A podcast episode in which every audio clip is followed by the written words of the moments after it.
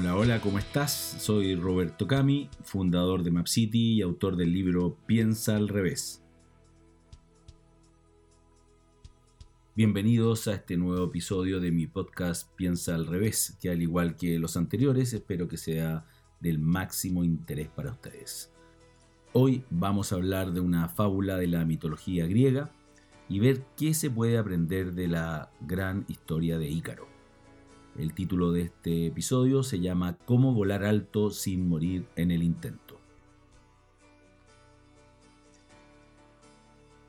Cuando me toca conversar con empresarios y emprendedores, veo que es muy común que muchos se sientan frustrados, aunque sus ideas estén en desarrollo y puedan eventualmente convertirse en grandes y rentables proyectos. La sensación de fracaso se presenta en la mayoría de los casos porque los objetivos que persiguen no tienen un punto final. Cada vez que alcanzan alguno, definen uno nuevo y se sienten nuevamente decepcionados por lo que les falta por lograr, por el camino que aún no recorren, sin comprender que los fracasos son necesarios y forman parte de un sistema exitoso en el largo plazo. Cada uno de nosotros tiene sueños. De niño seguro que todos los teníamos, yo mismo los tenía, siempre imaginando cómo sería mi vida adulto. Una vez grandes, seguimos teniéndolos, pero esta vez en relación a otros aspectos de nuestra vida, como pueden ser la familia, nuestros proyectos personales y profesionales y nuestra búsqueda de autorrealización o propósito. Una buena metáfora de lo que perseguimos, soñamos y queremos alcanzar es la historia de Ícaro ese personaje de la mitología griega que logra escapar de un encierro en la isla de Creta gracias a un consejo de su padre, quien le dice que construya con cera unas alas para volar. El cuento, que obviamente conocía, nunca me había cautivado, hasta que leí a Seth Godin, uno de los más destacados expertos en marketing y autor de varios bestsellers, quien me hizo ver las distintas interpretaciones posibles de esta historia mitológica y su enseñanza para la vida. Es cierto que nos pasamos la vida esperando al sistema, ese momento oportuno para mostrar lo que hemos aprendido en el tiempo y cómo podemos marcar una diferencia, siendo más audaces para provocar los cambios que soñamos y queremos. Según Godin, hemos entrado a una nueva era, la de la conexión y el talento, que vino a reemplazar la era industrial y del capitalismo. Nuestros padres nos enseñaron a obedecer, a no ser soberbios y tratar de pasar inadvertidos. La sumisión era en ese entonces una gran virtud. En la economía industrial le llamaban emprendedor al que se revelaba al sistema jerárquico del poder. Es muy distinto al explorador que debe ser el emprendedor de hoy, que crea, improvisa y desarrolla tomando con talento lo que está disponible y hace magia con ello, tal cual un artista. Apropiate de las recetas que han funcionado bien para otros sin que eso signifique perder tu propia identidad. Es lo que dice Austin Kleon en su libro Roba como un artista. Aprovecho, por cierto, de recomendarte este maravilloso libro que además es muy fácil de leer. La mayoría de las nuevas ideas exitosas son buenas combinaciones de algo que ya existe, por lo que no le temas a tomarlas prestadas. Eso es, en esencia, lo que dice este autor Austin Kleon en este libro que les estoy recomendando. La sociedad actual exige pensar como un artista, atreverse a la crítica y conectar con las personas, influyendo en ellas. La economía de la colaboración ya no nos lleva a preocuparnos por las cosas, sino que por las personas. Son las conexiones las que importan. La confianza, la singularidad, el liderazgo y el poder de las historias son solo algunos de los aspectos que permiten alcanzar el éxito. Se ha dicho que Ícaro es el símbolo de la temeridad juvenil castigada.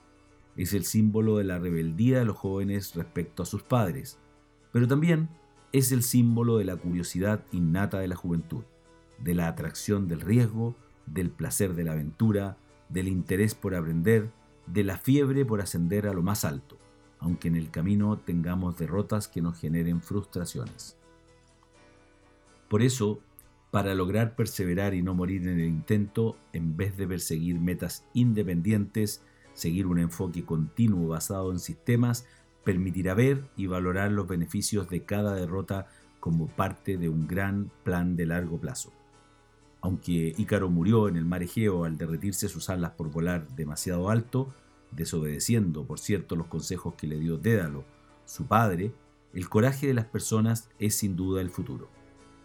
Es peligroso conformarse con poco. Hay que ir por más, por la milla extra. A mí me gusta llamarle a eso chutzpah, ese tipo de sano inconformismo que las personas audaces normalmente enfrentan con gran, gran coraje para lograr sus objetivos. Enfréntate entonces a las críticas, persevera, ten fortaleza y resistencia, ten compromiso, pasión y ambición. Ese desafío es el que mantiene vivas a las personas con coraje y que caracteriza a los artistas. El arte tiene tres pilares fundamentales según James Elkins. Uno es aprender a ver, sin miedos ni paradigmas, aprender a hacer, pasando de ser un espectador a un activo participante, y aprender a aceptar la pizarra en blanco. Esto último es lo más complejo si quieres hacer arte original. Pero para lograrlo, descubre qué te da energía. Aumentarla debe ser parte de tu sistema. Eso mejorará tu humor y mejorará tu rendimiento. El sentimiento de progreso ayuda a la motivación, por lo que siempre intenta mantenerte optimista. Crea una visión de éxito de lo que te propongas. Puedes ser consciente de las probabilidades de fracaso, pero en vez de concentrarte en ellas, concéntrate en el potencial de éxito y visualízate ahí. Una receta es que intentes hacer nuevas cosas solamente para fracasar, así como lo escuchas, para descubrir algo que puedas hacer bien. Lo mismo aplica a las nuevas ideas cuando encuentras una que desarrolles bien y que genere como resultado un aumento de tu pasión y energía. Así como las alas de Ícaro le dieron su libertad y fueron causal también de su muerte, lo paradójico es que es común encontrarse con que las mismas razones que llevan a una organización al éxito son las que finalmente las llevan también a su decadencia por falta de visión de los propios líderes que la hicieron crecer. Al final, todo es un tema de mindset, lo hemos dicho en otros episodios también. Por lo tanto, moldea tu mente para imaginarte ese futuro exitoso y traerlo al presente. Piensa y actúa como un artista para lanzarte al vuelo, pero sin descuidar de dónde vendrá el calor que pueda derretir tus alas. Solo así podrás volar alto, muy alto. Y bueno, bueno, bueno, hemos llegado nuevamente al final de este episodio, un poco más largo que el anterior, pero espero que igual de interesante.